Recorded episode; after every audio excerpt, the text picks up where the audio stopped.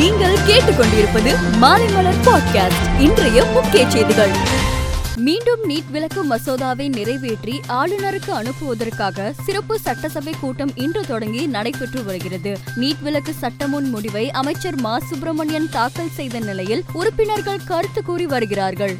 சிறப்பு சட்டசபை கூட்டம் கூடியதும் பாஜக உறுப்பினர்கள் வெளிநடப்பு செய்தனர். நகர்ப்புற உள்ளாட்சி தேர்தலில் தொண்டர்களும் ரசிகர்களும் முழு மூச்சுடன் பிரச்சாரம் செய்து விஜய் மக்கள் இயக்கத்தின் வேட்பாளர்களை வெற்றி பெற செய்ய வேண்டும் என புஸ்ஸி ஆனந்த் கேட்டுக்கொண்டுள்ளார். மக்கள் நலனை மறந்துவிட்டு பொய்யை மட்டும் மூலதனமாக வைத்து அரசியல் நாடகத்தை நடத்தி வரும் திமுகவை வீழ்த்த தீவிர பிரச்சாரம் செய்வோம் என தமிழக பாஜக தலைவர் அண்ணாமலை கூறினார். நகர்ப்புற உள்ளாட்சி தேர்தலையொட்டி வாக்காளர்களுக்கு பூத் ஸ்லிப் விநியோகம் செய்ய மாநில மாநில தேர்தல் ஆணையம் உத்தரவிட்டுள்ளது. அதன்படி பூத் ஸ்லிப் வழங்கும் பணி வருகிற பன்னிரெண்டாம் தேதி முதல் தொடங்குகிறது. மாசி மாத பூஜைக்காக சபரிமலை ஐயப்பன் கோவில் நடை வருகிற சனிக்கிழமை மாலை ஐந்து முப்பது மணிக்கு திறக்கப்படுகிறது. ஐந்து நாட்கள் நடைபெறும் சிறப்பு பூஜைகள் வழிபாடுகளுக்கு பிறகு பதினேழாம் தேதி இரவு எட்டு மணிக்கு அத்தாழ பூஜைக்கு பின்னர் அறிவராசனம் பாடல் இசைக்கப்பட்டு கோவில் நடை அடைக்கப்படுகிறது. கொரோனா தடுப்பூசி செலுத்த வரும் பொதுமக்களுக்கு கொரோனா தடுப்பூசி செலுத்த ஆதார் அட்டை கட்டாயம் இல்லை என சுப்ரீம் கோர்ட்டில் மத்திய அரசு தெரிவித்துள்ளது. லதா மங்கேஷ்கர் பெயரில் இந்தூரில் கல்லூரி அமைக்கப்படும் என்றும் அவர் பெயரில் விருது வழங்கப்படும் என்றும் மத்திய பிரதேச மாநில முதல்வர் சிவராஜ் சிங் சௌகான் அறிவித்தார். கட்டாயம் கொரோனா தடுப்பூசி என்பதற்கு எதிராக கனடாவில் ட்ரக் டிரைவர்கள் மிகப்பெரிய அளவில் போராட்டம் நடத்தி வரும் நிலையில் தற்போது நியூசிலாந்திலும் ட்ரக் டிரைவர்கள் போராட்டத்தை தொடங்கியுள்ளனர். காஷ்மீர் குறித்து பாகிஸ்தானில் உள்ள கேஎஃப்சி கிளை நிறுவனம் சர்ச்சைக்குரிய வகையில் கருத்து தெரிவித்த நிலையில் தற்போது கேஎஃப்சி நிறுவனம் மன்னிப்பு கேட்டுள்ளது.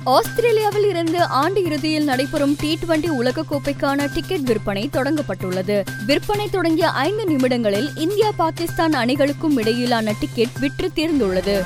மேலும் செய்திகளுக்கு மாலைமலர் டாட் காமை பாருங்கள்.